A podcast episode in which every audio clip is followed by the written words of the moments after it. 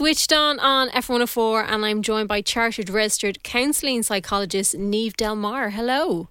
Hi there, how are you? Very good. Thank you very much for joining me this evening. So, we're chatting about a new term to me, which is sober curious. What exactly does this mean?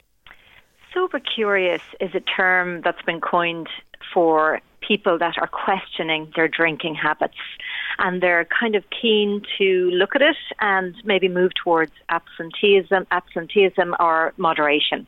They're concerned about it. Mm-hmm. Now, it's not that they're feeling that they're in a high risk category um, and there's no rock bottoms usually, but they're questioning their habit and they want to kind of uh, give it up or just change their relationship with alcohol. I would assume in Ireland in particular, it would be a little more difficult than maybe elsewhere because of our relationship with alcohol. Absolutely, because the dominant culture here is around, you know, having a few drinks, and the drinking culture is quite strong here. So it is more of a challenge. But there is a movement, you know, and people are questioning it and they're looking at it. And I suppose when you, you know, have that in, um, in conjunction with wellness and health and fitness and exercise, you know, there it, it kind of ties in with that. Does there tend to be a particular time when people question this and want to kind of find out more? Yeah, it can be sometimes health, or it can be that, you know, they're doing so much with regards to their health and they go to the gym or they're swimming or whatever, and then they just think, God, what am I doing drinking like this? Mm-hmm. You know, and that's kind of a bit of a contradiction. And sometimes life events just happen, or people just feel they're getting into, you know, a habit or a rut and they're thinking, oh no, I don't want to go any further with this, and I want to kind of nip it in the bud. So, what are the first steps that you take to, I suppose, try and do it? I think it's about being honest with yourself. You know, is it really getting a bit out of hand? You know, is what what what are what's the intake like with regards to alcohol? I mean, the World Health Organization say there's no safe level, and mm. um, the HSE would say an intake of 11 standard units per week for women and 17 for men, and to avoid binge drinking, which would be six um, units of alcohol in one sitting. Um, so, you know, it's really being honest with where are you at, monitoring it, keeping a little bit of a diary if you feel you need to. What are the, the trends with your drinking habits? You know, really putting a lot of awareness on it and dumping the excuses and the myths. Um, it doesn't actually help sleep, stress, or mood. It's harmful. You know, so just kind of getting to that point where you really see it for what it is and not going along with that dominant drinking culture. Does this usually mean that you have to cut out maybe those nights out that you'd normally go on?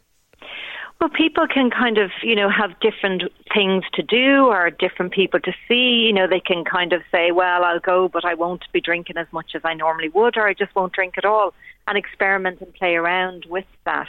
And also, a lot of people are using supports from podcasts and they're noting that they're saving money or the health effects that they're benefiting. I mean, alcohol is associated with 200 plus physical conditions and injury conditions, so there's a lot of merit for wellness when people kind of get a healthier relationship with it. And also looking at replacements instead of drinking, what could be had instead or what could be done instead. And also, I suppose, if people are really getting to the point that they feel they're self medicating or they need it to come down or de stress, well, they need to kind of maybe look at the stress and look at maybe any depression or anxiety that might be underlying their habit. What are some of the replacements that you could use instead of alcohol? Well, a lot of people are finding that the more that they exercise and get out there, they go to the gym or they go swimming or they, you know, they get their body really kind of in that healthy zone, the less that they, the same with cigarettes, the less need they have for that. Some people just find soft drinks, tea, you know, nice kind of alternatives, even, I suppose, mocktails, you know, that don't have any al- alcohol in them. Um, can encourage people, and more and more people are going for the zero beers as well with you know uh, no alcohol uh, beers and drinks. And that is the thing. Like we are getting more options now in places at night that, mm. that, that do serve alcohol as well. They're doing these non-alcoholic versions as well. So I suppose does that mean Ireland might be taking a different route in in ways of our view of alcohol? I think it's moving. It's a little bit slow because, again, you know, it is that dominant drinking culture here. Mm. But I think it is moving, and with more people wanting to kind of get into the health kick zone uh, and more options, as you said, available. um, it is there's a movement starting. It, it's slow, but there is a little bit of a movement. At the same time, now Drink Aware would say that the age of the first alcoholic drink is getting younger, and then we know there's difficulties with the impact of alcohol on the brain. So, you know, it's it's still a long way to go. Do we know why it's getting younger? I think people are just getting everything younger. Mm-hmm. You know, mm. people are going social media younger. They're getting phones younger. Everything is happening younger. So that also brings with it drugs, alcohol, etc. So, you know, that's something that really needs to be monitored and what are the effects going to be of that. Yeah, it's one thing yeah. if somebody's having a drink younger, but how far are they going to take it? And I suppose that's the thing with having access to social media where all this information is widely available to everybody. And as you say, there's young people there who may not need to see that right now. That's it, exactly. The exposure is there. There's the good side of it with social media where they can kind of maybe get towards more healthy influences, mm-hmm. but there's the other side of it as well. And that's the kind of responsibility that celebrities and influencers also have when they're on social media.